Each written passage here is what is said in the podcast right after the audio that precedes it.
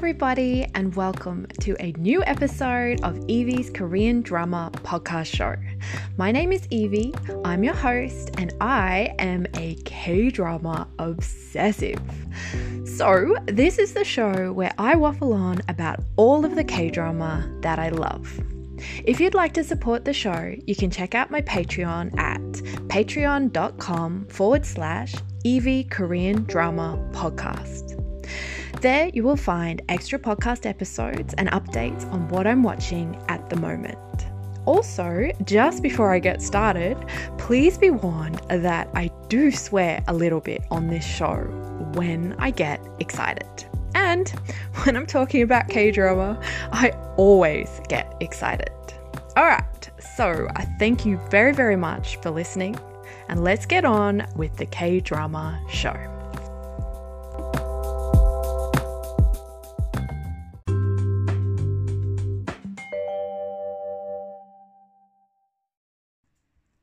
Hello, everybody, and welcome to another episode of my K drama podcast. So, today I am here to talk with you guys about a historical Korean drama called King's Affection. Uh, King's Affection, what are my thoughts about it? I suppose I have some. I normally have lots of thoughts about everything. Um, yeah, I do have thoughts about this one too. so, uh, just overview wise, this is a 20 episode drama, came out in the very end of 2021. Um, it is a, a tropey it's not really, but I guess the trope here is girl dresses as a boy kind of a drama, which mm, gets me every time. I don't think I'll ever, ever not watch a show about a girl that dresses as a boy. And I have to say, particularly in the historical dramas, I fucking love this trope. It's amazing. So, my general thoughts about The King's Affection are kind of complicated. Uh, mostly, I just thoroughly enjoyed it. I thought it was really good. I really, really liked it. I liked the characters. The show looks gorgeous, like, it's so beautiful. But I also had this small problem, which is a personal problem that relates to me and probably not you. So, you know, don't listen to me, but also keep listening because this is my show where I tell you things. but my story is that while I was watching The King's Affection, I was actually also watching The Red Sleeve. The Red Sleeve being the also late 2020 um, historical saga Korean drama, romance drama. Um, and as it turned out, The Red Sleeve or The Red Sleeve Cuff was my absolute top by far favorite K drama that came out, you know, favorite 2020 K drama that came out in the year 2020. Um, and I loved it like on a mad level, which meant that it was very, very hard, I think, in hindsight, for the King's affection to kind of grab me as much. You know, I was literally watching what became the most perfect, wonderful drama in the world to me, The Red Sleeve. And at the same time, I was watching The King's Affection and I was really enjoying The King's Affection, but it could no way compare to what my heart was doing while I was watching the other show. And I feel that's almost an unfair disadvantage to The King's Affection. And I think probably some of my thoughts and feelings around this show and this story and, you know, the way it progresses might you know, definitely, might definitely have been impacted by the way that I watched it, you know, literally at the same time with a show that became my favorite. So I just mean that if you've watched this show and you totally loved it, and I start waffling on and being like, meh, about some parts of it, eh, I wouldn't worry too much. Like it, it was kind of timing for me. In saying that, I don't know that I felt this one was totally perfect. Um, for me, I felt like the start was riveting. It felt like um, the way that I've kind of got this in my head now is like a, a sandwich. Like the start was really like meaty and high stakes, and I was riveted. It was really exciting. The setup and the concept of what the show was going to be like, I was so into it. I loved it. I really liked the characters, um, but it felt very high stakes, really dangerous world, very interesting. And then I felt when the drama kind of got going properly, it kind of was different to what I expected. When it got set up, I really felt like we were in for this you know, kind of action heavy, high stakes kind of ride with a lot more, you know, like kind of palace intrigue in the way that you know, our main character is the crown prince and could die at any moment. So I thought it would be very much more about that kind of stuff. But in the end, when the drama gets going properly, it was a lot sweeter and much more swoony and romantic and kind of beautiful and shiny than I expected. So it it has a slower pace, I felt, for quite a few episodes because it almost becomes this very shiny, beautiful youth romance, um, which was still really good. Like I really enjoyed it, but it was a little bit gentler than I think what I was expecting, um, pacing wise, and that wasn't a problem, except that I was, you know, basically every Saturday and Sunday I was watching the red sleeve and sinking into that and couldn't get it out of my head and was obsessed. And then on Tuesdays and Wednesdays I was watching King's Affection and I was like, oh, this is nice. And then as soon as the episode finished, I'd start thinking about the red sleeve again.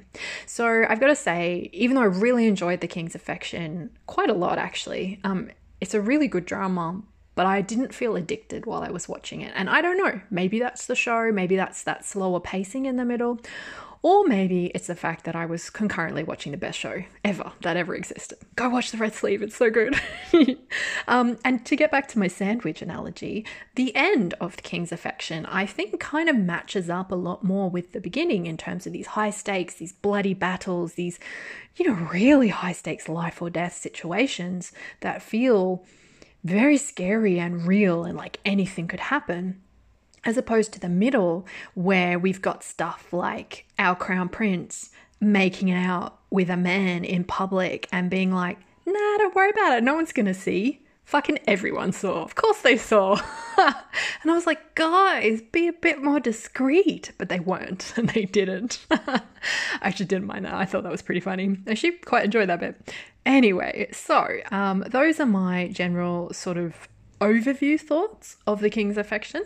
Um, like I said, uh, the details, I guess, of this drama is that it's 20 episodes. I do kind of wonder if would I have.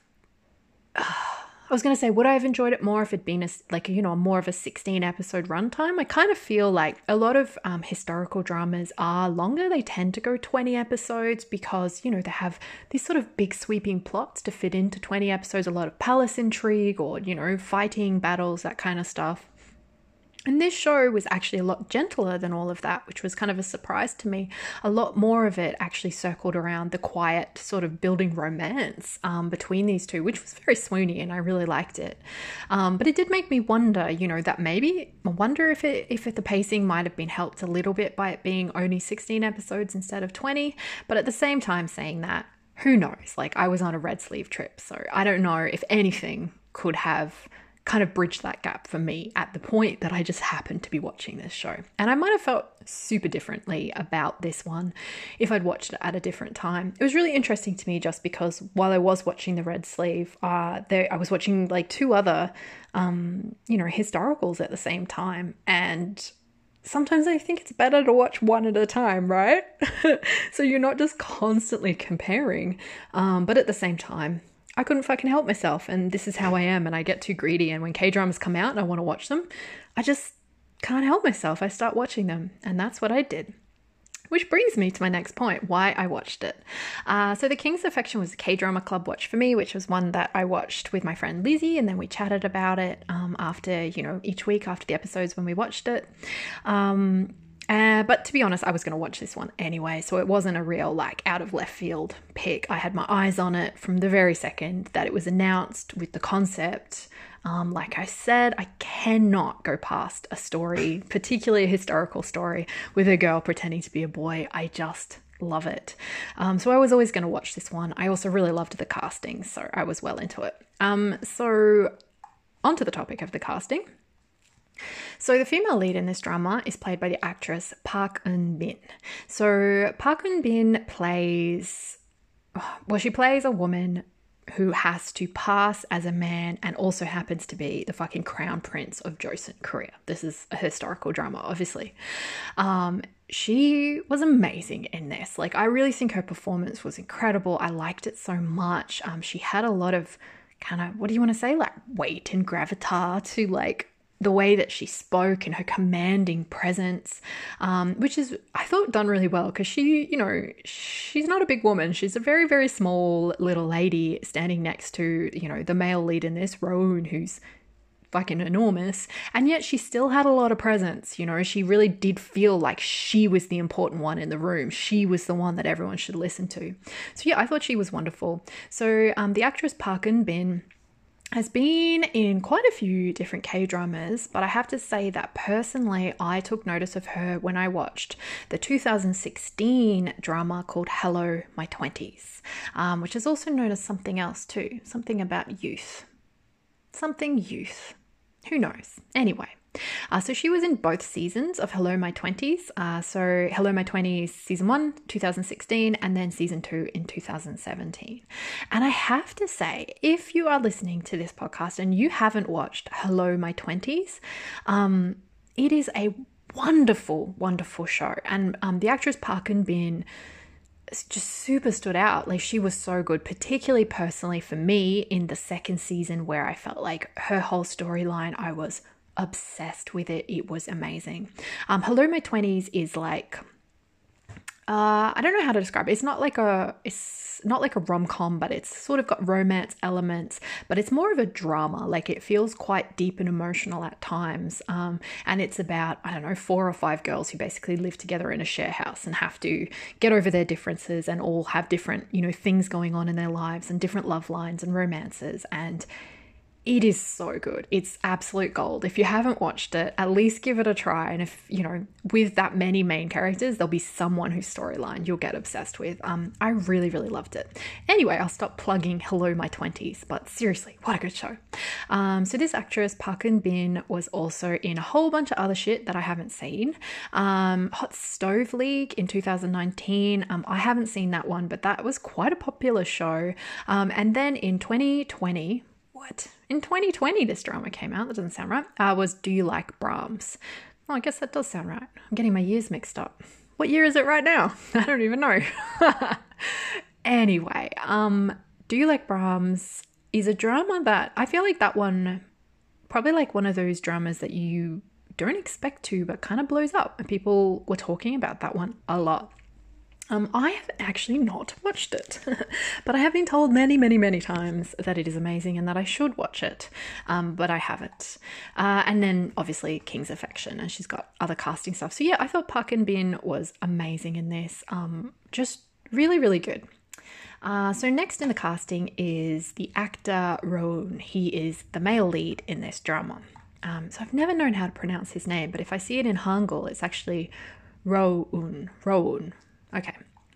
Uh, so he is a K pop man and he is like crazy pretty. Oh my gosh. Everyone in this drama is so beautiful to look at. Like, it's actually a bit insane. I was like, whoa, like just it's a lot, but in a good way, a lot. Um, but yes, very pretty.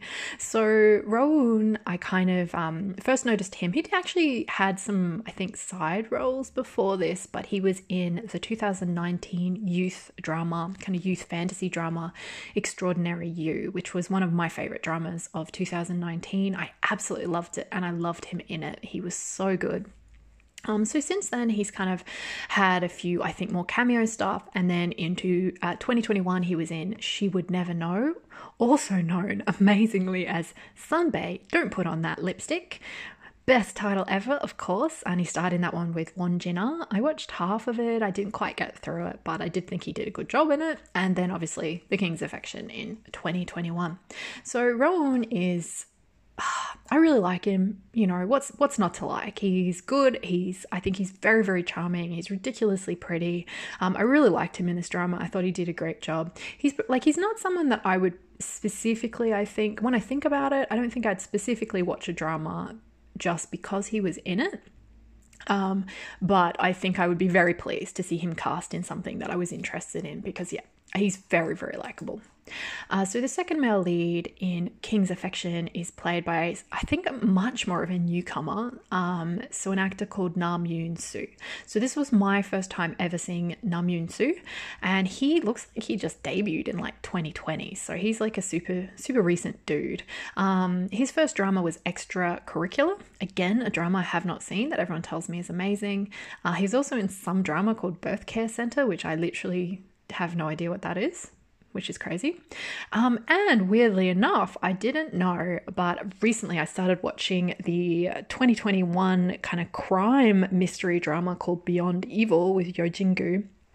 And um, this guy, second male lead, Nam Yoon Soo, is also in Beyond Evil. He has like, you know, more of a side role. I'm only just started Beyond Evil though, so I don't know if it's a big role or a teeny tiny role.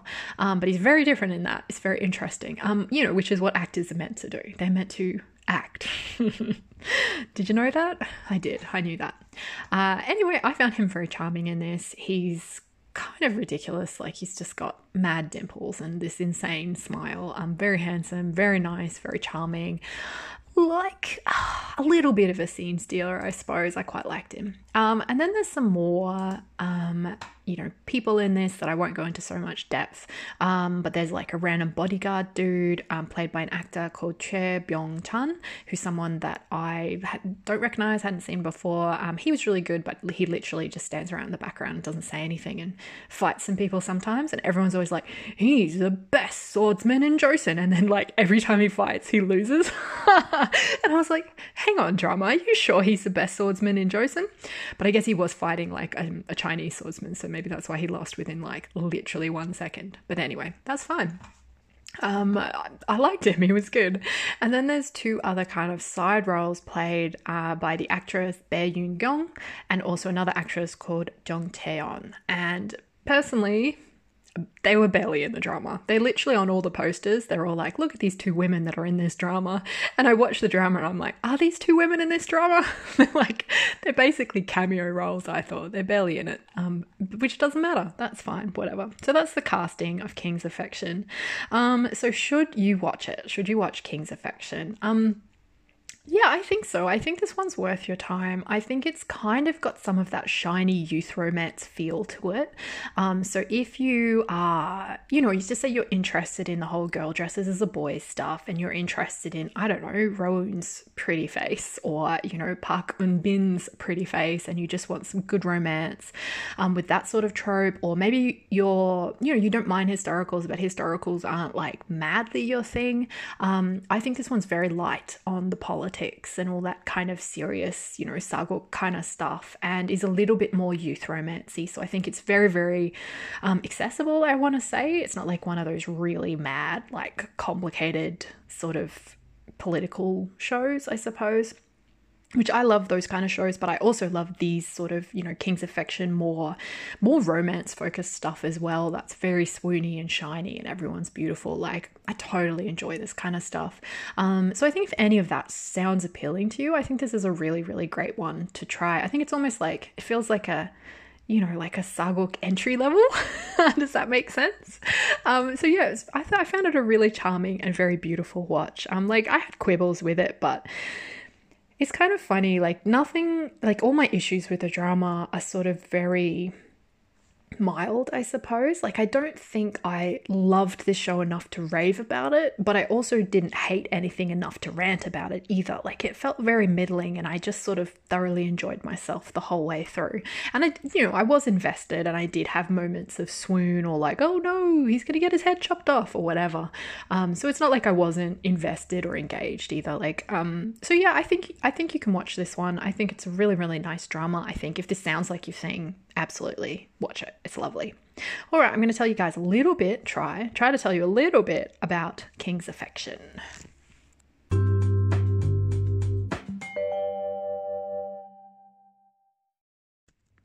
Okay, so a little bit of the story and setup of King's Affection.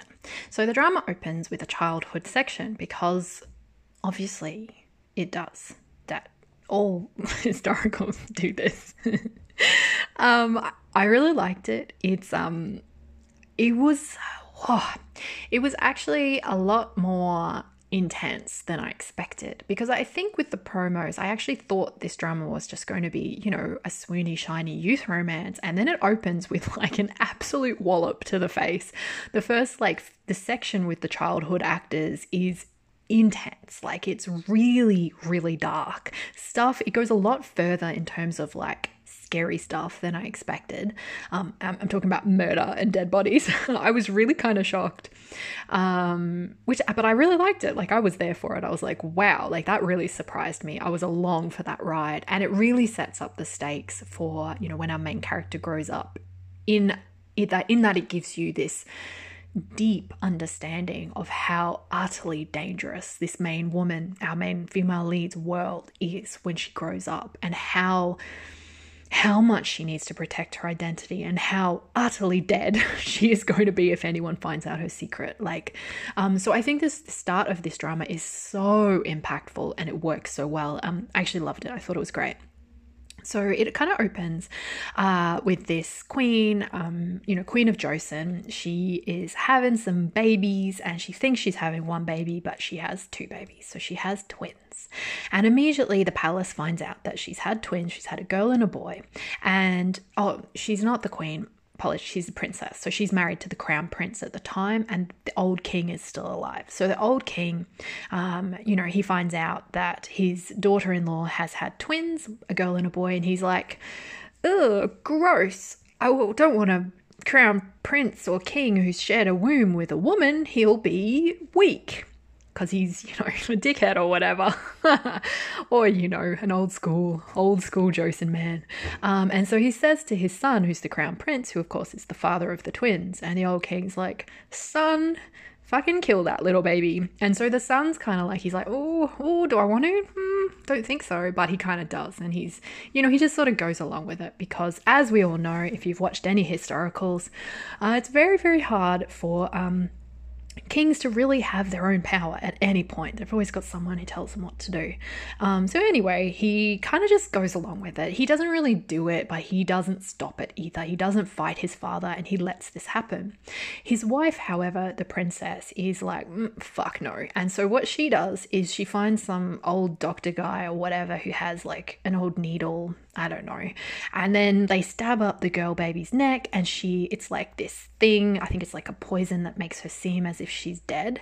Um, and so everyone comes in to make sure that she really has, you know, been killed. And they're keeping this really quiet. They don't want anyone outside I don't know, the palace or this area to know that this has happened because they feel like it's going to, in the future, undermine the power that the boy son will have as he grows up to take over ruling the country.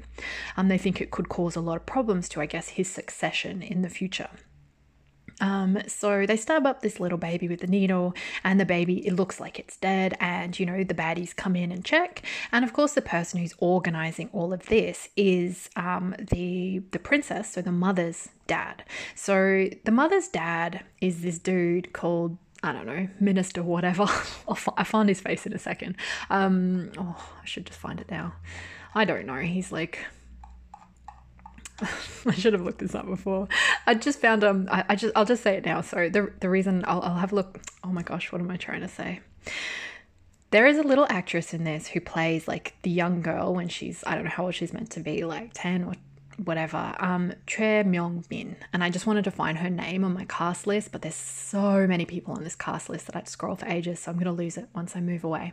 Um, but Choi Myung Bin is the child actress who plays, you know, the girl twin and the boy twin when they're children. Uh, so, anyway, she's amazing. That's why I wanted to mention her name. So, we have Minister Han. There we go. so, Minister Han is sort of one of the big baddies of this drama, and he is, um, you know, our main character, our female lead's grandfather. So, his daughter is this princess who's giving birth to these twins, and he is very much on board with the old king. He's like, Yep, let's murder this baby my grandchild, that baby, yes. And he, you get the impression that he's very much a puppet master. He has a lot of power behind the scenes, which is potentially, again, why the actual crown prince doesn't really feel like he can go against any of this. Like, I think the crown prince is very much not a powerful crown prince at this point. Um, so the mother's obviously very upset and she hides all this from her father and her father and you know the father's sort of lackey who is like his you know little bodyguard guard man. Um, they come in and check and they reckon the baby's dead and so it's all good and it's over. And they're like yay. But meanwhile the mother smuggles this girl baby out of the palace with the help of a different palace guard who's obviously her friend and a few you know very very few people who know about this whole thing at all um, and i can't remember but i feel like probably there was some murdering done of anyone who'd heard about it all or whatever um, and so then we kind of skip forward, and it's many years later, and now our main character, so the little girl baby, um, her name in the drama is Yi Hui. So Hui. Uh, but Hui, I think, is actually the name of the brother. So at this point, she's called something else that I can't remember. I'm doing such a good job of explaining this, right? So, anyway, I'm just going to call her Hui. So, Hui is now like she's 10 or 11 or 12 or 15, I don't know. she's some sort of age.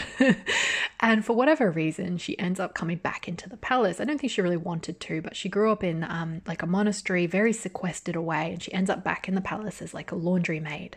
Um, and so, while she's in there, you know, she kind of comes across the crown prince. So this is her twin brother, also played by the same little actress who plays, you know, Hui.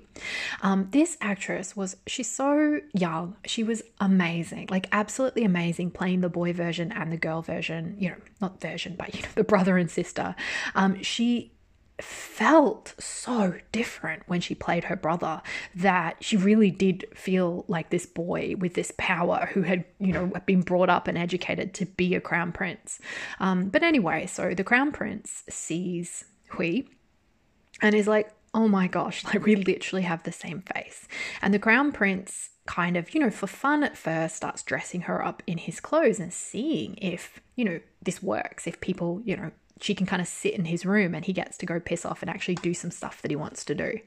Um, but there's some problems going on in that his old teacher, for political reasons, has been sort of struck down, marked as a traitor, and is going to get. Um, you know, attacked, uh, not attacked, like executed.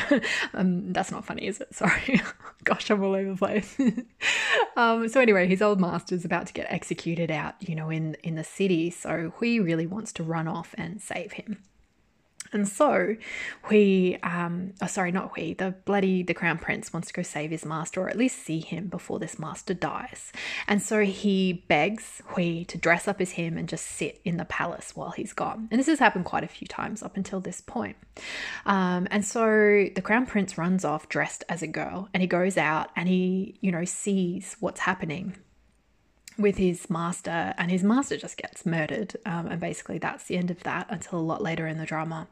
Um, but the crown prince gets chased. So, what's happened meanwhile is, of course, you know, evil Minister Han has seen or kind of heard rumors and found out that this girl is back. So he started realizing what's going on and he realizes that his daughter has lied to him and kept this little girl baby alive all these years. And if this comes to light publicly, that not only does she exist, but the royal family tried to murder their own child, like it's this huge problem in terms of their power. And it also means that he didn't do his job well enough back then as well. Um, and he doesn't want the king to find out about it either. Um, so he basically orders his lackey to go off and murder Hui.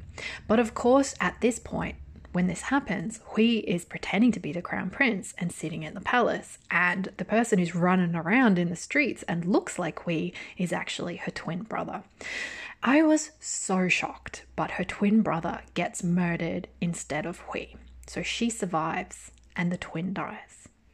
I I just I really I don't know why I didn't see that coming. Like obviously I knew she was going to be the crown prince, but I just didn't think this drama had the feel of a drama that would be so dark and intense. And we see, you know, this little crown prince's body and it's so sad he gets brought back into the palace and his mother realizes what's happened she like realizes that her son is dead and now she's got you know this little girl who has never been you know, educated in the palace ways, in how to speak, in, in how to be a prince or anything, but looks the part is all she has left. And it's so dangerous, but you totally understand why she basically goes up to her daughter, which is Hui, and is like, This is what's what, and you have to become your brother. Like you have to.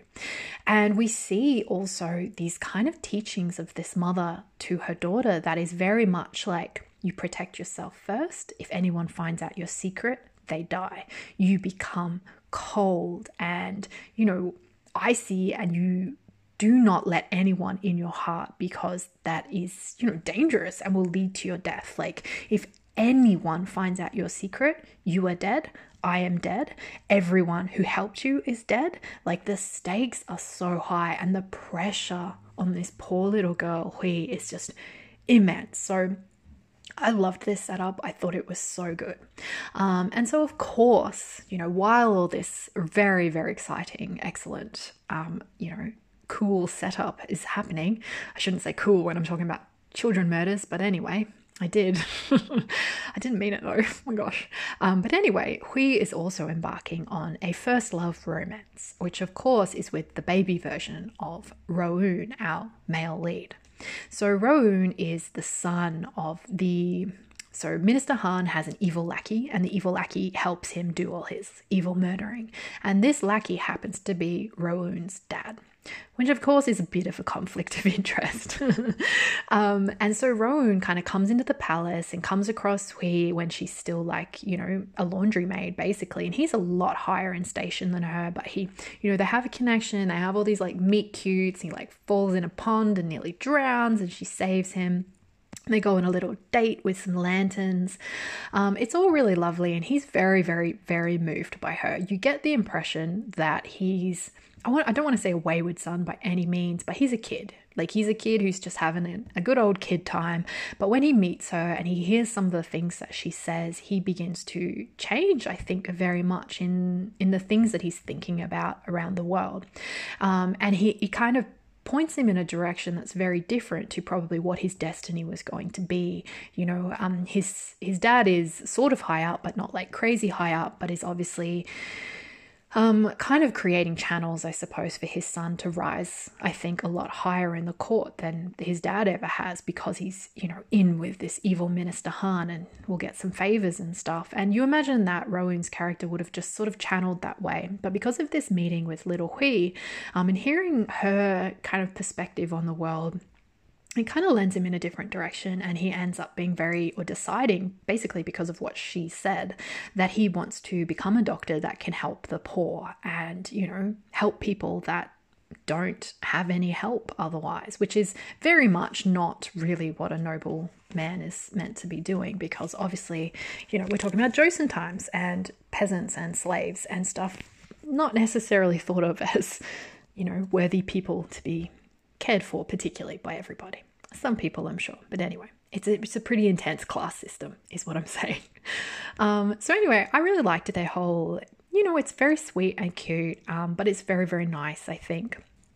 And then when Hui ascends the throne, you know, she she basically she just can't see him anymore. She absolutely cannot. And there's a scene where he comes in to say, you know, to say hello to the crown prince, and there's, um, but really it's Hui and there's a, you know, like a curtain between them and stuff. And she gives him this present, but she pretends that it was the laundry maid who gave it to the crown prince, and now she's passing it along, and he's being sent to, um, to Ming, I think, is it Ming at this point, to China to go and study, you know, do his international studies or whatever. Um, and so he's leaving, and he doesn't know where this this laundry maid has gone, and he's really really heartbroken, um, and he's very also very worried. He thinks something might have happened to her, but there's really nothing he can do, and he's getting you know sent off. So off he goes, um, and then the drama kind of skips forward. Um, we see a little bit of maybe Hui's early life, you know, trying to be learning how to be a prince. And she has this cousin. Yes, he's her first cousin. Yes, they are biologically related to each other. Um, but this is the second male lead. Ew. but you know, it's different times back then. You just gotta you gotta ride with these things. At least he wasn't the male lead. That's all I can say. If they, gosh, if they bring out a historical cousin drama between the main leads, I'll just be like, Bleh. anyway. Back to the story. so basically, you know, Hui's mum knows the truth, obviously. Um, so she's facilitated Hui to become the crown prince. Um, she has a like a head court maid who knows the truth, and she also has her like close eunuch who's her personal eunuch man who's a small child with the same age as her who also knows the truth. Um, but that's really it. Um, but then, unbeknownst to Hui, her cousin, who, you know, is kind of her friend, actually finds out the truth. And we find out a lot later in the drama that he he finds out really quickly and he basically I think accidentally walks in on seeing um Hui dressing and sees her like little boob strap or whatever and he's just like whoa. But he never ever tells her. And then we skip forward I don't know how many years, a lot of years. Everyone's grown up. So Hui is now played by the actress Park Eun Bin, and she's very, very different person to who she used to be you know, he has listened to her mother's advice and she has been like forged into the most aloof, coldest, very scary young man, I guess. You know, she's playing the part of this cold young prince. So she's powerful. She's not a smiley person. She lets nobody close to her. And I guess as a kind of defense to not be friendly and not make people think they can get close to her, she is also, I don't want to say cruel, but there's this element of her wanting people to fear her because fear is better than intrigue or curiosity or interest or any other emotion where someone feels like they want to know about her or want to get close to her. Like the stakes are very high. If she gets found out at this point after impersonating a prince for this long, she is just fucking dead. She's so dead. Um, so I loved this setup. And then the other really cool thing about this setup is that so Hui is the crown prince. Her dad is um, you know, king now at this point of the drama. And there's a lot of different political things going on. Like, as there always is, there's different kind of groups. But the interesting thing is that evil Minister Han, like, as far as evil Minister Han knows, Hui is his grandson and the rightful heir to the throne. And so evil Minister Han is on Hui's side, and things are very dangerous in the palace. And realistically, he is on her side. He's in her corner. He's the one backing her up when things are dangerous or not going well. And the reason that things are dangerous is because Hui's dad, like her mother has died at this point, um, a few years earlier, and Hui's dad, of course, has, you know, another wife, as all Joseon kings had a kabillion concubines and shit and zillions of children. And, you know, her dad, the king's other wife, has had a son. So this son is a lot younger than Hui. But obviously, if you have two princes in a court, you're going to have different factions in, you know, different political factions backing different princes, hoping that their prince will be the one to rise to get the throne. So things are very dangerous. Hui is the crown prince. Hui is destined to take over the throne, but that could change in an instant, you know, and, and the drama really begins at this point with an assassination attempt on Hui's life. So you feel like things are very, very precarious, which is why it's so interesting that evil Minister Han is basically the person backing her up, him and his political family, are backing her up. But as far as he's concerned, he is her absolute mortal enemy. You know, she knows for a fact that he murdered her brother. He might think that he murdered her, which is even worse, you know? So she hates him. He's her enemy. And yet, there's all this, it's just such an interesting relationship, I think, between these two. And he owns her like he's he's a powerful man. And so there's all these points with her trying to push back a little bit on what he's asking her to do. And i don't know i really like this kind of push and pull in their power dynamics and their relationship of you know enemy and friend and ally. It was a very interesting thing that I could have even done with a little bit more of that. Um, I feel it felt like it was very present at the start of the drama, but then maybe when the romance kicks off, it's more focus on that than this kind of stuff. And I guess I'm a I don't know why. I'm a bit of a fan of that sort of interesting palace intrigue stuff. I think it's pretty fun. So, anyway, um, so Hui's biological cousin, who's very closely related to her, the second male lead, is now played by the actor Nam Yoon Soo. So, Ihon is his character. And Ihon, we realize very quickly at the start of the drama, is completely in love with her. At this point, we have no idea that he knows that she's a girl. We just realize that she's got this biologically related cousin who's just like standing way too close, like looking at her way too long, like real swoony kind of stuff. And I'm like, I don't know what's going on. He's like absolutely, clearly, completely into her. So I liked all that stuff. Um, and then when you find out that he does know her secret, but he's never said anything for years and years and years, and he just sort of like quietly protects her and looks after her and does everything he can to help her. And, you know, if someone slights her, he's just like, he goes off. He gets so angry and at times very scary, which is a very interesting thing because this actor, he's just like he has an absolutely killer smile and the maddest dimples ever. But he's also, like, I feel, carries himself like a man who knows that he has like mad dimples and a very charismatic smile. And so he's just constantly grinning in this drama. He's just grinning at everybody. And I'm like, I feel like this man knows that like his smile is a good feature on his face. so part of me was like, hmm. And then the other part of me was like, I don't know, this is great. I really like it. He looks great. Um, but I did really enjoy the parts where he's like threatening someone, but he has this big, like, you know, charismatic killer smile on his face while he's doing it and like real cold eyes. And I was like, oh, that's a bit chilling. I really liked it. So I actually really, really liked Ihon in this drama. I don't know if he gets a lot to do, but then whenever he was on screen and actually doing something, I just found him utterly charming and I mean, I wouldn't say that I had second male lead syndrome because he's literally her biological cousin. and I was like, mm. but I do feel like that's a trope that I'm super into, you know, just the unrequited secret love from afar, like, you know, loving her, but she has no idea. Like, I don't know, that's a trope that I can never seem to pass up. And probably particularly when, you know, the dude loving her from afar has, you know, a madly charismatic smile and very intense dimples, but whatever. So, yeah, I really liked him. Uh, I don't know what the point of all that was. I feel like I got on a sidetrack. Uh, so anyway, um, I guess, comes back. Gosh, I can't even remember. How do they meet again?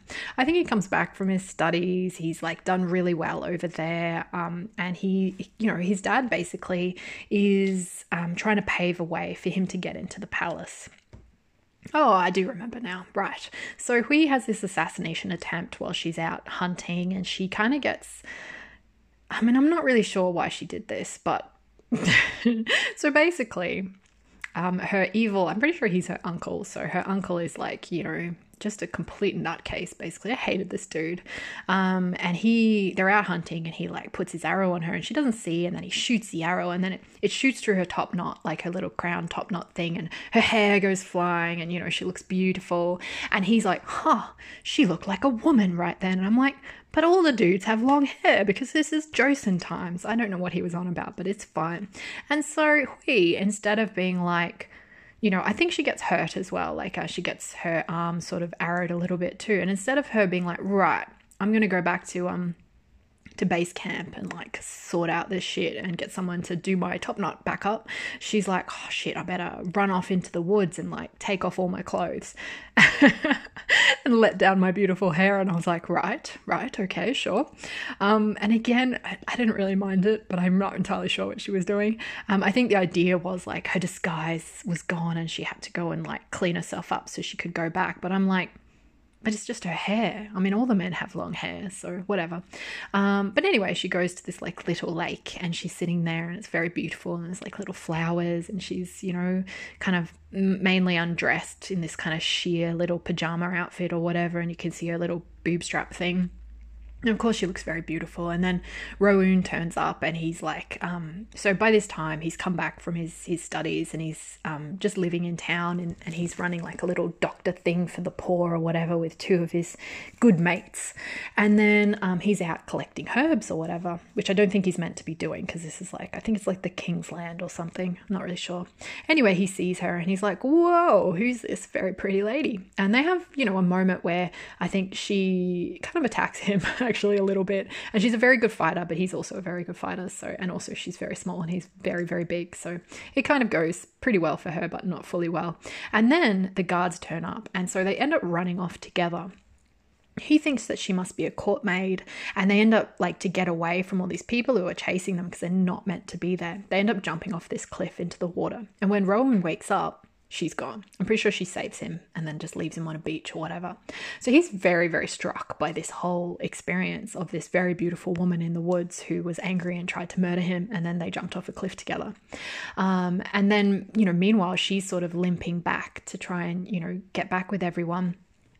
And this is when, you know, Lee Hyun, so the second male lead, kind of turns up and there's an assassination attempt again, which I guess is how she got hurt. Anyway, I can't remember.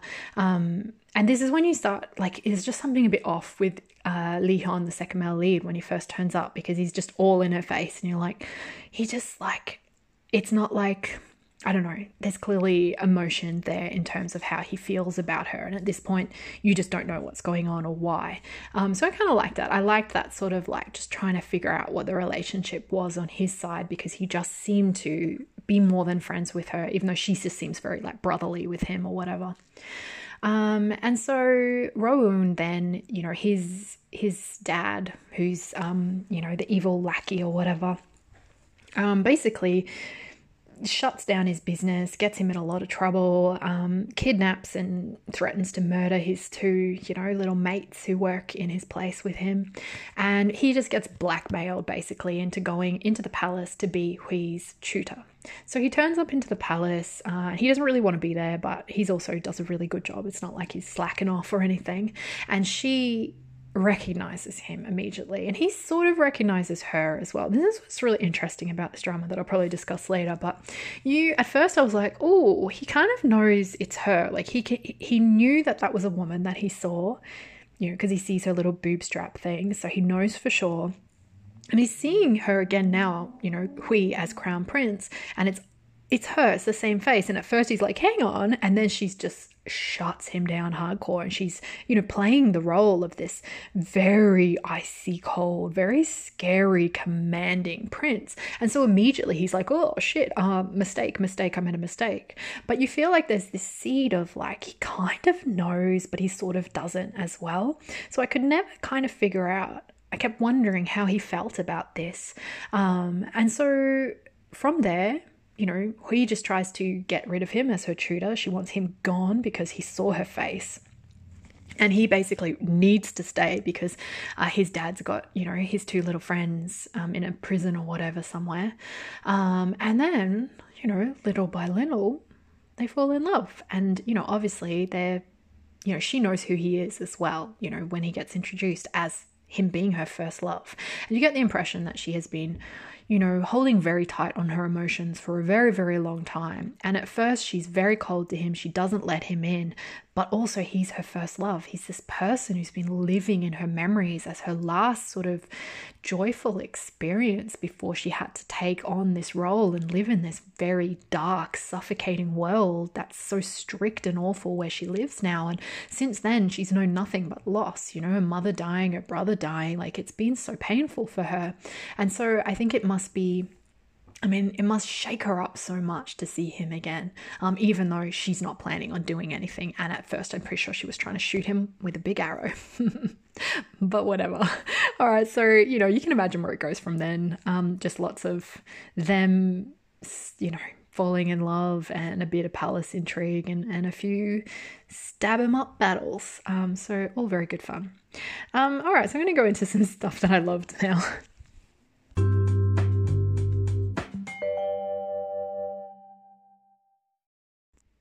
Alrighty, so stuff that I loved about King's Affection. Um, I loved her. I loved both the childhood version performance and the adult version performance of Hui. Um, I just thought, oh, I thought both actresses did such an excellent job of making me believe that it was possible that this was happening in the world, that that people could really, you know, think that this was a boy and a man, and I just I just thought they did so well. Such, particularly, I guess, Hui, when she grows up too, she's so different. She's so imposing and cold and, um, kind of severe and commanding. And I just thought the performance was really, really great. I also um, read that in an interview, the actress Park Eun Bin, you know, they're kind of asking her in the interview why she chose this role. And I think she said something like, um, you know, in her career, she'll have plenty more opportunities to act in a historical drama, but will she ever get another chance to play a king? And I was like, that's such a badass sort of answer. Like, it totally makes sense. Like, how could you turn down a role like this? It's a very unique kind of role. Um, so yeah, I just thought she was wonderful and I loved her. Um, I also really loved Rowoon in this as well. Um, he's, you know, she's so cold and commanding and severe, and of course, it kind of immediately makes it so that if you're making a romance, you're going to cast Rowoon as, you know, this very, he's a total sweetheart. He's so sweet. He's very gentle. Like he's huge compared to her, but he so seems so gentle and soft and sweet. And I thought it was really fun what that kind of then I guess that warmth that he has and this cold, icy, commanding, sort of more masculine feel, I suppose, that she has, immediately kind of paints their romance. Um, and I guess the kind of stereotypical gender roles that we see in romances on TV, like if you're watching, you know, a man woman romance traditionally, you know, she's the soft one and he's the hard one. And I just kind of liked the way this drama really played with those, you know, kind of silly stereotypes that we're very used to seeing and had all these like kind of fun reversals in everything, like to the point where, you know, Rowoon, his character is Jiun. Jiun? Jiun? I'm going to say Jion. So his character, Rowoon's character, Jion, uh, you know, he's running around with like a flower stuck behind his ear, or always like, you know, thinking about getting flowers for her. And there's this sweetness to everything he does when he's thinking about her. You know, he's daydreaming, he's doing all this kind of like swooning over her when she's not around. Um, and, you know, even to the point where he's the one who falls over and she's the one who grabs him, you know, like in one of those, what do they call those, little like I don't know what they call those. Like, you know, where he where he's falling down and she grabs him and is like leaning over him, their faces real close, and then she just drops him. It's all very funny and quite charming and I liked it. I liked just the fun sort of reversals, I suppose, and I thought um, their romance was very, very sweet. Um, I also thought Rowoon was, I thought he was really good. Like just like I said, this this warmth to him. You know, he's very pretty, he's very charming, but there was a bit of depth to him as well, I think. And particularly at points in the drama, he has to, you know, he has to do some sort of like, you know, battle scenes and get out his sword and be a bit you know, protect people and be a bit scary. And I thought he did a really good job of kind of slipping between those personas with this character and i liked the idea that you know someone can be all of those things. Like you can be a total sweetheart who's soft as hell and then you can turn around and you know stab someone up with your sword. I don't know why i liked that but i did. I liked just i guess that he's a bit more of a complex character.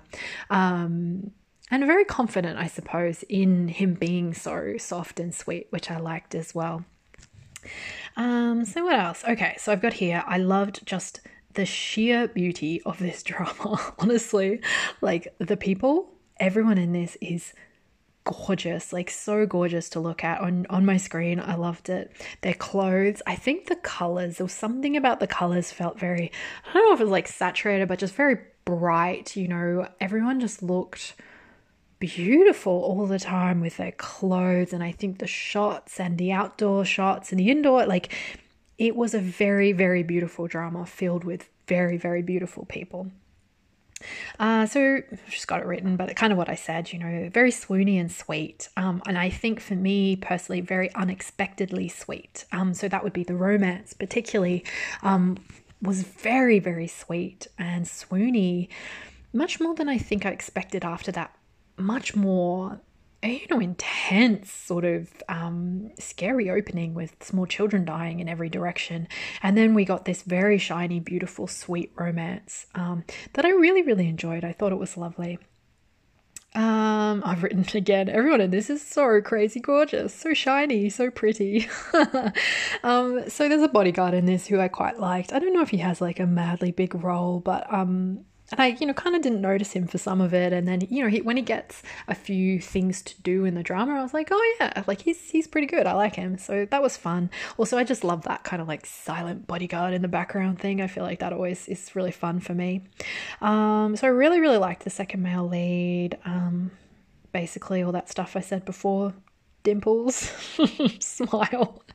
Um, but I have to say, like, just yeah, silently loving her and trying to help her and kind of you know it always breaks my heart seeing a second male lead having to deal with watching you know the love that they've been pining over since forever kind of um, you know move away from them. It's always really heartbreaking. But i also feel that the general you know in these dramas when there's a second male lead like that they always are passive, I suppose, when it comes to the romance. And I feel like the drama always has this thing of like, you know, you got to act, you got to do something if you want to love this person. But at the same time, I feel like Ihan, so the second male lead, was way more responsible in his romantic intentions than Rowoon's character, Jiun. Like, Ihan is like, right, she's a woman. I'm completely desperately in love with her, but I'm not going to do anything about it. I'm not even going to tell her because then she might start acting weird around me. Um, I'm going to just help her in every chance I get. And also, you know, not say anything because that might expose her and get her fucking murdered. And then Jiun's just basically like, right, I love this person. Am I gonna hit on them very publicly, stare at them with love in my eyes very, very publicly, start some rumors very publicly, um, and you know, let some people see us kissing and get my love murdered. And he's like, cool. And I was like, all right, cool. I didn't really mind, but I thought it was um interesting. Um, so what else? Oh, the concept and the setup I just thought was gold. Like how she gets into this position of being crown prince and then king, I just loved. I loved seeing her get backed into this corner, um, particularly with, you know, Minister uh, Han and her dad and all these different moving parts that back her into this corner were just like oh, it just made me so excited to see what the drama was going to do with this setup because I loved it so much and it felt like there was so much potential in this idea. I thought it was just such a cool idea for a show. Um, oh, so I've written here, oh, which is pretty much what I said, but my literal favorite bit in the whole show. It isn't really, but I really, really enjoyed this part. So the second male lead, Ihan, finally kind of catches on that his best mate Jiun is hitting on the king, and there, you know, something's going on here. And so Ihan basically takes Jiun aside and is like, "Look, I also happen to know that the king is a woman." And I also happen to be completely in love with her. You remember that time I talked about my unrequited love? Well, this is her. But also, I'm not going to do anything because it might get her killed.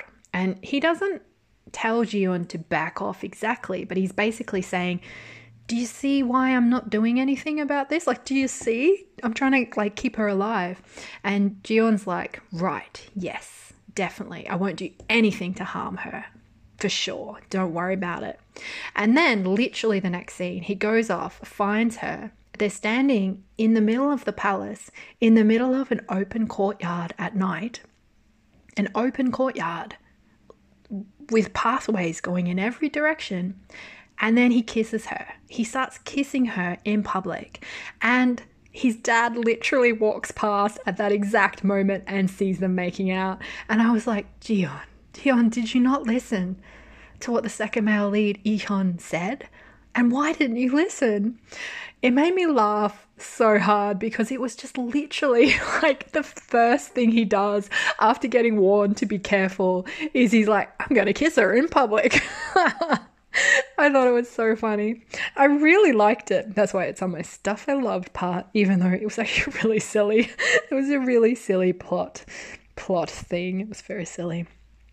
Um, all right, so that's kind of, I mean, there's heaps of stuff I loved, but I think that that's the main thing. And what I wanted to quickly talk about before I end my stuff I love section is because the thing that I probably love the most about this whole thing or this drama and this idea around this kind of drama is that trope. You know, the trope of a woman who dresses as a boy and cannot get discovered or she will be in big trouble. I love it. It's such a good trope.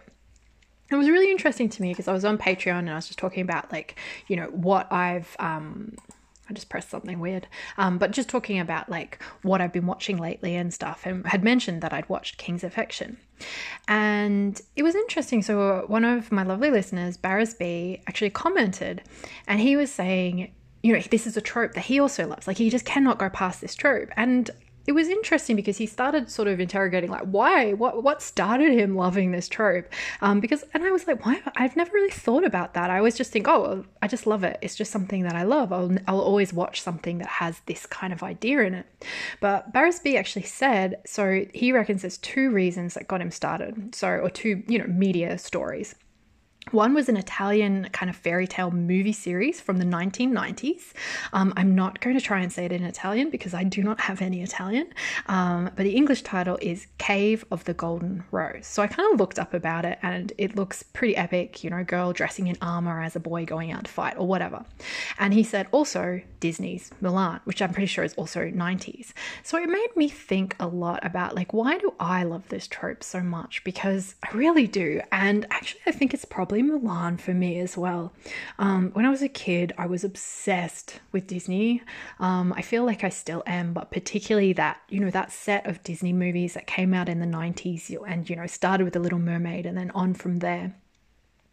And Mulan was always my favorite, like my favorite, favorite Disney movie always. And I never even thought about it because after Mulan, you know, and I didn't discover K dramas for many, many, many years until I was a lot older than when I, you know, back when I was watching Mulan like every fucking two minutes. um, but yeah, I guess I never really saw anything else that used that trope. And I think in Western kind of stories, and that's all I was really exposed to, you know, growing up was Western movies and stuff, um, American movies, particularly um, American TV shows. I didn't really come across that trope ever again. And then when I started watching Korean dramas, obviously, um, there's a lot of dramas that have this kind of story. I'm obviously told in very different frameworks and different ways. Um, and I guess I wanted to talk about some of those because I have seen quite a few now.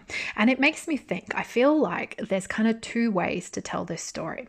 Um, there usually is a romance involved. Um, even in Mulan, there's like, you know, it's there, um, which is very subtle and beautiful, and I love it. Oh. Anyway, uh, so there is the trope where she's dressing as a boy, but he has no idea that she's a girl. So, you know, he has no idea that this person that he's falling in love with is actually a woman and he thinks that he's falling in love with a man. So that's one way to tell this story. And the other way is that he finds out her true identity before other people around them and he has to help her keep it a secret while falling in love with her. Um, so I wanted to go through a few dramas that I think use one or the other of these kind of two tropes. So uh, the first one and one of the most famous K dramas that uses the you know, girl dressing as a boy trope is Coffee Prince. So this one's from 2007 and stars the actor Gong Yoo and also the actress Yoon Eun Hye. So Yoon Eun Hye did an amazing job. Like this is a contemporary set drama. And so she has to pretend to be a modern boy. Um, and this one was crazy famous. I don't know how it would hold up. Like it's been a very long time um, since I watched this. I probably watched it, I don't know, 10 years ago. I don't know. Um, but it's a very interesting one because Gong Yoo's character absolutely falls in love with Yoon Eun Hye's, you know, this man that she's pretending to be. Um, and he's very conflicted about it and he really doesn't know how he feels, but he falls in love with a man. And it's very much explores that dynamic, I suppose. Um, so another one that's the same is Song Song Kyun Gwan Scandal, which came out in 2010. This drama stars Park Min Young, Park Yoo Chun, and Yoo Ah In. So this drama, let me try and pronounce it again.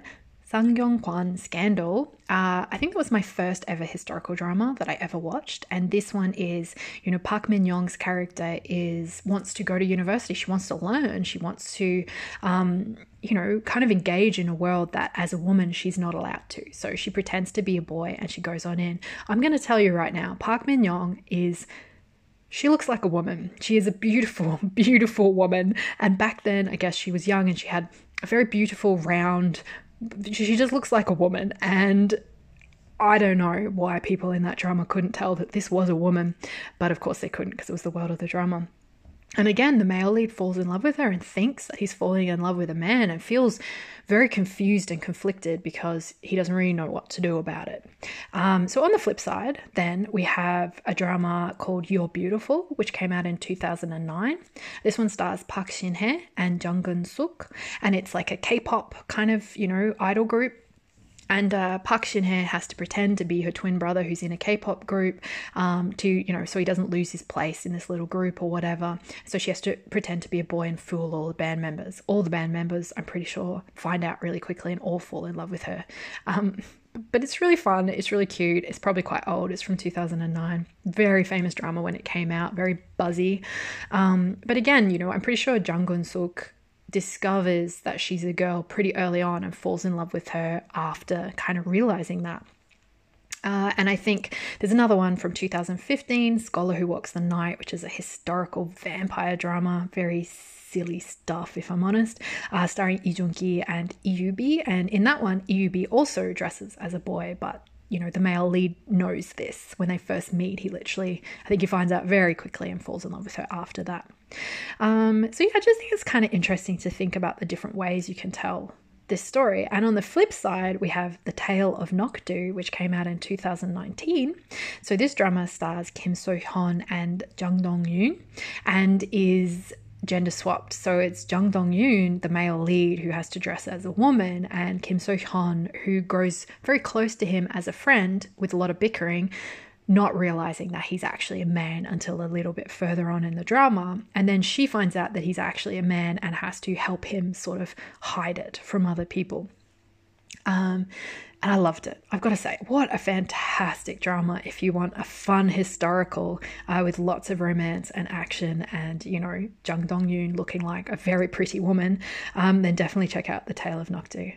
Um, so, the point of all of that waffle that I just did at you guys about this trope was I've been trying to figure out what King's affection is. Like, did Rowoon's character know that Hui was a woman or did he not? They were, the whole time I was watching it, I kind of felt like because he sees her, he sees her at the start, he sees that she's a woman, and when he meets the crown prince, he's like, oh, "You're that woman that I I saw in the fucking woods," and she's like. No, I'm absolutely not. And she's so different as a man to that woman that he saw that I feel like he kind of starts to think that maybe he made a mistake, that he got it wrong, that this couldn't be. How could that be possible? And he starts falling in love with the crown prince.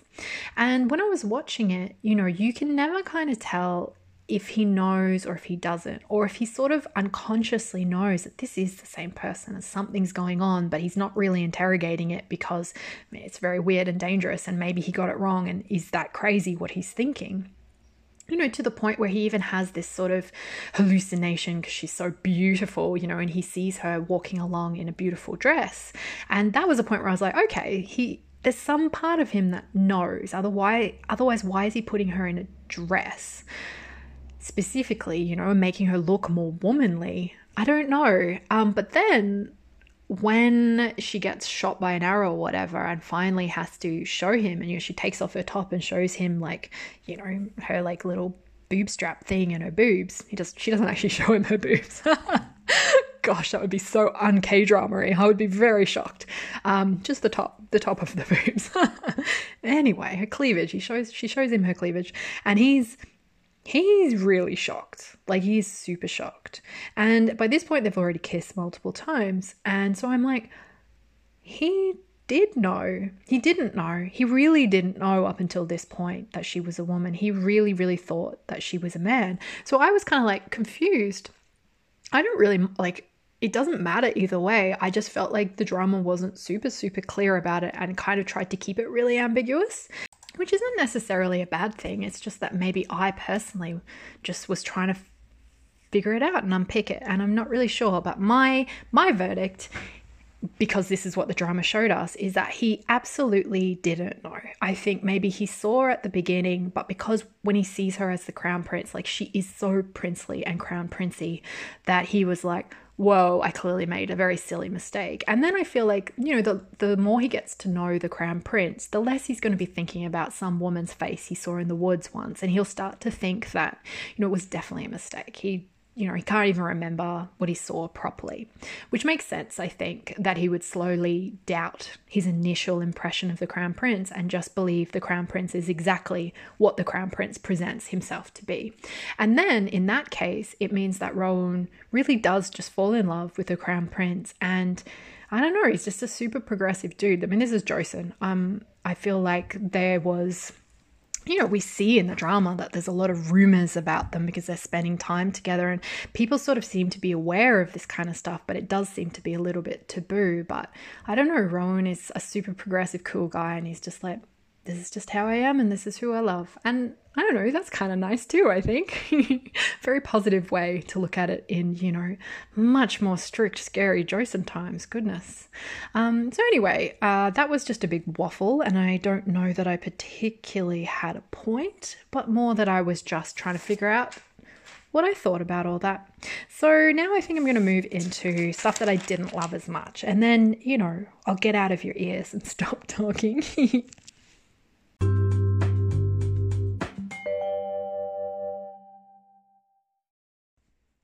Okay, so stuff that I didn't love quite so much about King's affection. Um, so, what exactly was Hui's plan about her marriage? So, Hui is a crown prince. Hui gets married to a woman. And Hui is just like, I just felt like she seemed supremely less worried about this development than I would have been in her place because sure, you get married and then the court is going to set a date for your consummation. That's how it worked in Joseon Palaces. And everyone knows when it's going to happen, which is the least romantic shit that I've ever heard in my life, but whatever. So Hui goes along to her consummation date with her new wife and she's just like to her wife, and her wife is completely in love with her.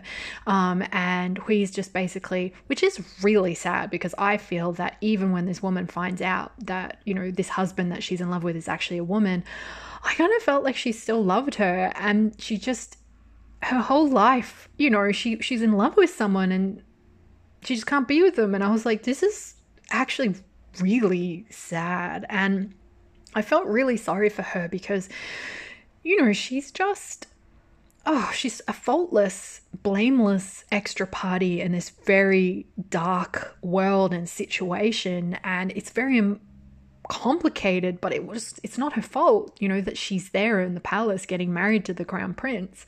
And the crown prince is basically every time they have a consummation thing, the crown prince is just like, "Yeah, we're going to sleep separately, and you cannot ask me why." And that's how it's going to be.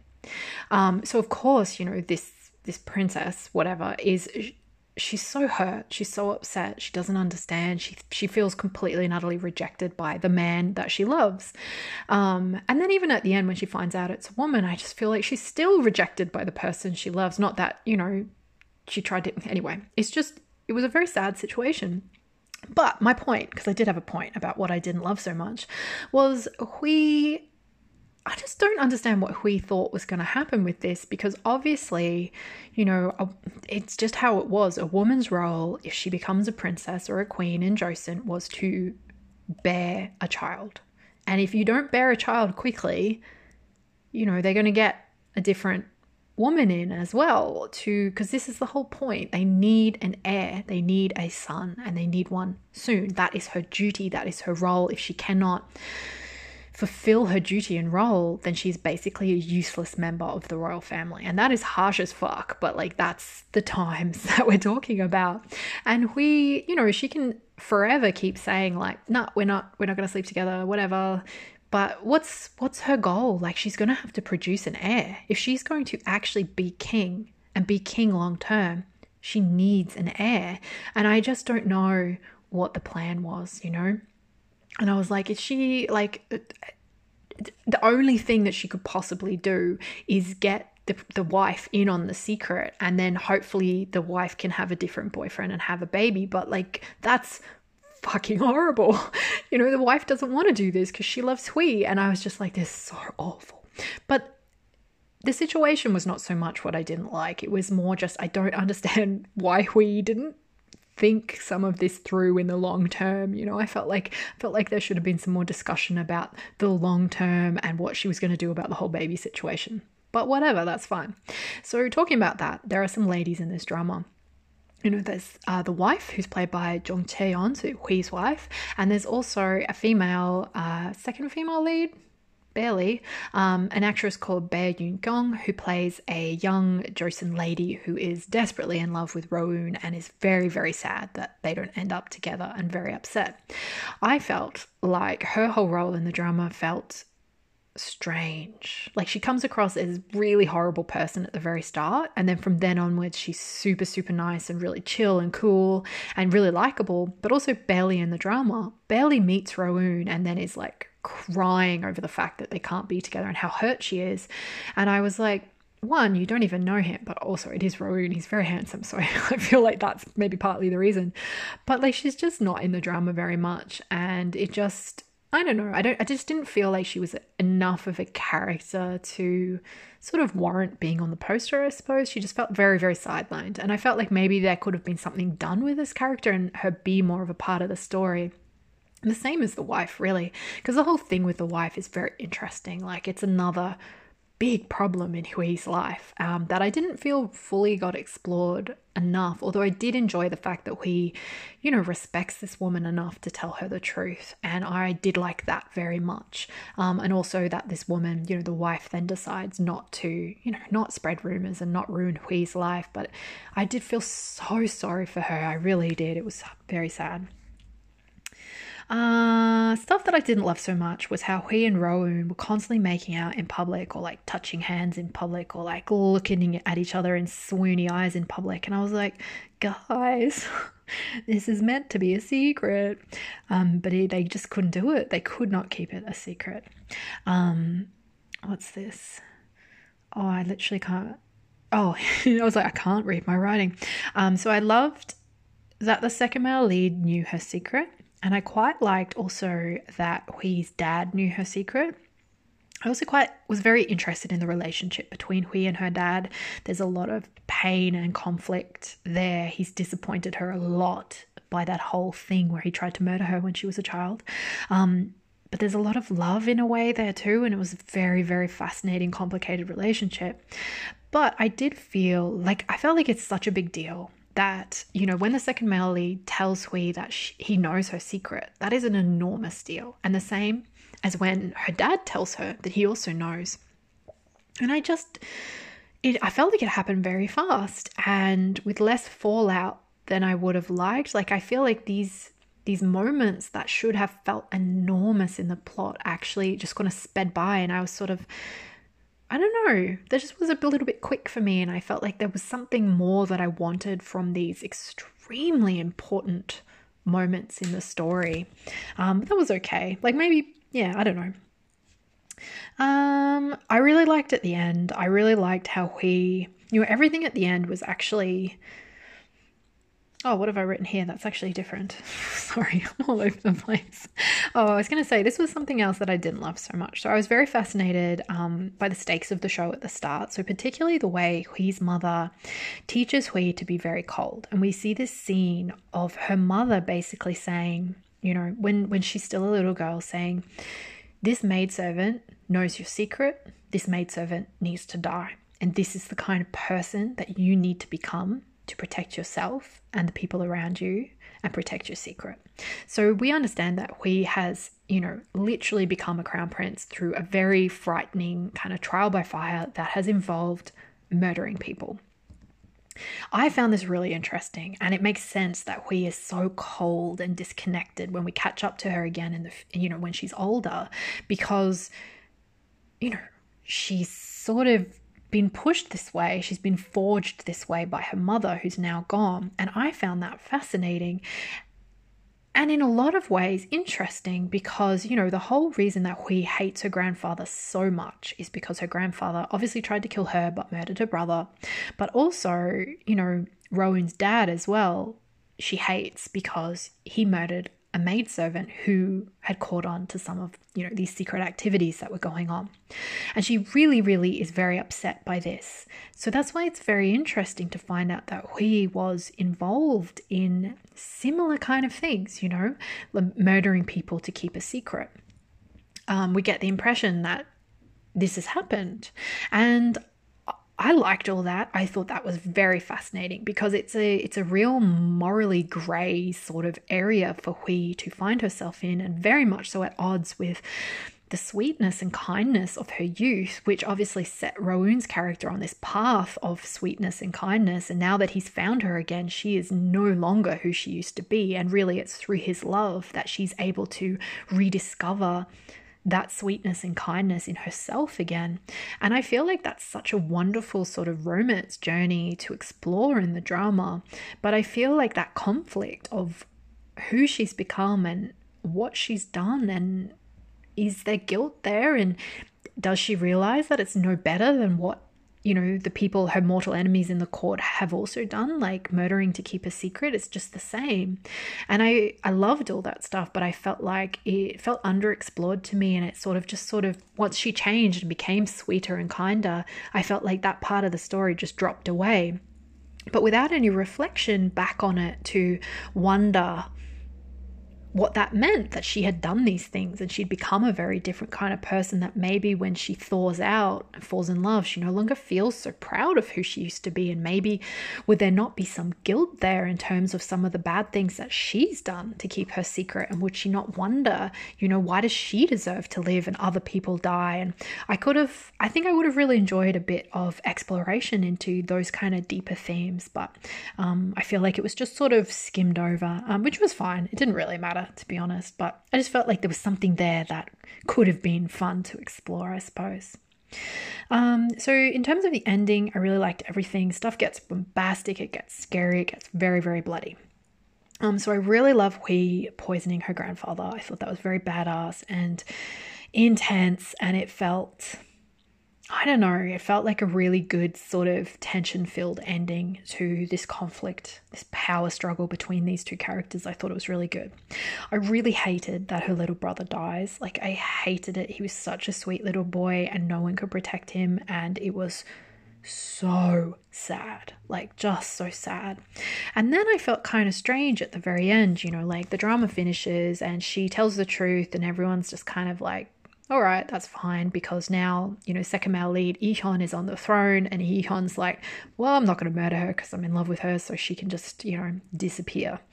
Um, which she does and she gets to, you know, Hui gets to disappear into the countryside and live a quiet, beautiful life with her great love, Rowoon.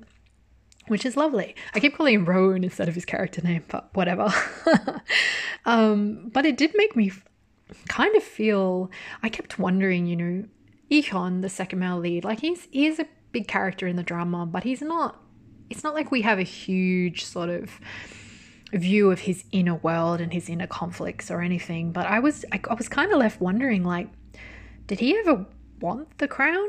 How does he feel about this? You know, is this because it was never on the agenda for him to get the throne ever. Like it was either going to be Hui or it was going to be Hui's younger brother. Um, and then, you know, he also had two different uncles fighting for the throne as well and doing some uprising and all this kind of stuff. Um, but yeah, it did just make me wonder. I kind of felt sorry for Ihon and I was kind of like, how does he feel about this? You know, I would have liked to just sort of maybe even just one really small scene where we can see how he felt about being the king of Joseon unexpectedly. he just felt like a big enough character that I, I was like, oh, what? Um, but anyway, it was fun. Um, so I really liked the romantic scenes at the end. Um, you know, it was really nice to see them as a couple with her dressed as herself, as a woman, as she, you know, really truly is on the inside. And I really liked it. I thought it was really romantic and lovely. Like I'm sure it's bits fan servicey, but like I'm totally there for the fan service stuff. I thought it was really nice. all right, that's that's it. I'm done. Um, so I think that's all I'm gonna say on the King's Affection 20 episode drama from 2021, historical romance. Um, yeah, I really really liked it. Like I feel like I complained about it a little bit. Um, but to be honest, like I said at the start, those the things that I didn't love I felt very mild about. I didn't really care or mind. Um, And although I wasn't addicted to this drama, I still just thoroughly enjoyed it. It felt kind of gentle, which is an interesting way to describe a drama with so many dead bodies and so much blood. But there you go. Very swoony, very shiny, very beautiful. King's Affection. Thank you for listening.